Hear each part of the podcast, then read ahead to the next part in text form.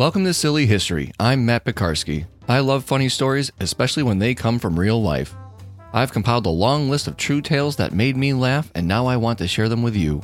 There's a lot of crazy stuff historical figures did or said, and yet we've never heard about them. History class would have been a lot more interesting with some of these sprinkled in here and there. Not that I ever disliked learning history.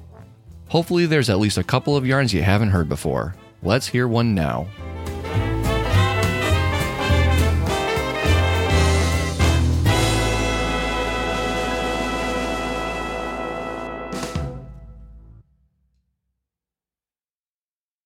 When Bobby was given the news, he couldn't believe it. It was just a joke, he said. How don't they realize we're just goofing off? Leonard shrugged his shoulders. They said it was too morbid. Bobby shook his head. Crazy Brits. They can't even understand tongue in cheek.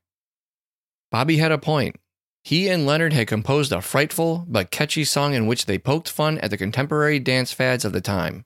Back in the early 1960s, people couldn't get enough of the exorcismic bodily convulsions attributed to the Martian hop, or the less erratic Wah-Watusi, where dancers moderately twirled around in place and swayed their arms back and forth in an almost precursor style to today's more popular move, flossing. The legendary James Brown repeatedly swiveled his heels in and out, in and out, in and out, all the while swinging his feet further and further apart in what popularly became known as the mashed potato. Some of the crazes have even survived to this day, preserved out of nostalgia as retroactive components to the dancing segment of weddings. How many of you, like me, have lost control of your limbs to the tunes of the locomotion or the twist? I'll never forget the sight of my relatives, a few hours into one of our infrequent family reunions, dancing around and flailing their arms to the campy tune of The Chicken Dance. When Bobby, Leonard, and their band released the song, they ended up with a huge hit on their hands, hitting number one on the Billboard charts that year. Audiences went wild when Bobby stepped onto the stage, danced his version of the mashed potato, and belted lyrics about the macabre. Surely, if there were no barriers to the ghastly tune traveling across the airwaves and into the radios of family households throughout the United States, how grim could it be? Nevertheless, the BBC in Great Britain found it too grotesque for the delicate countenances of the English people. Words like graveyard, crypt, and eerie would be just too much, let alone the allusion to vampires feasting on, well, you know. It was a sick song, and the BBC knew it even if no one else did. Apparently, the media outlet had forgotten about the long circulating issues of penny dreadfuls the British people loved to read in the 1800s. Tales far more ghoulish, grisly, and gruesome than Bobby's little ditty.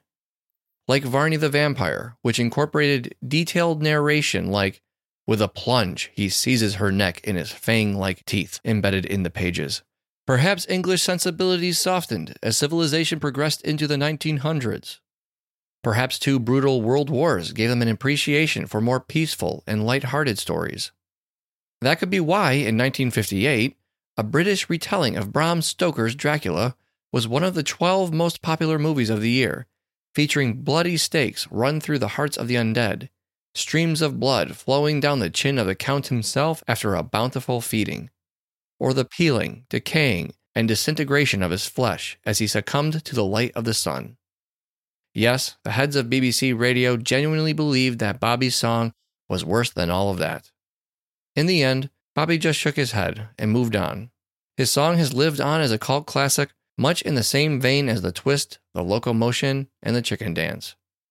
Back in 1973, some bigwig in the UK finally got wise when they first heard Bobby and Leonard's little hit. They recognized its popularity in the US and knew it would be just as big of a hit across the pond.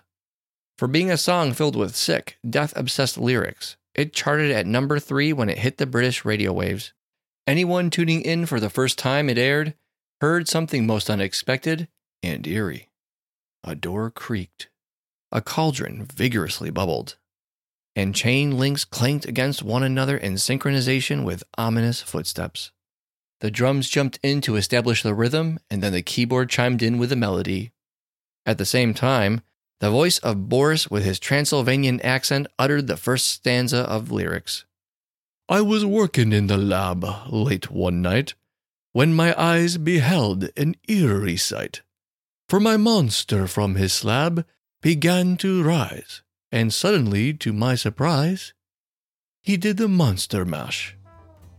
Bobby Pickett, along with Leonard Capizzi and their band The Cordials, will forever be remembered and loved for the ghoulishly goofy song they concocted back in 1962. A devilishly kooky little earworm that transcends every era. Thanks for listening. If you like this episode, please subscribe, give it a five star rating, and share with not one but two of your friends. If I haven't told your favorite silly story from history, send me an email at nightowlbroadcasting at gmail.com. Subject Silly History Story. This is a Night Owl production and made possible thanks to donations by you, the listener.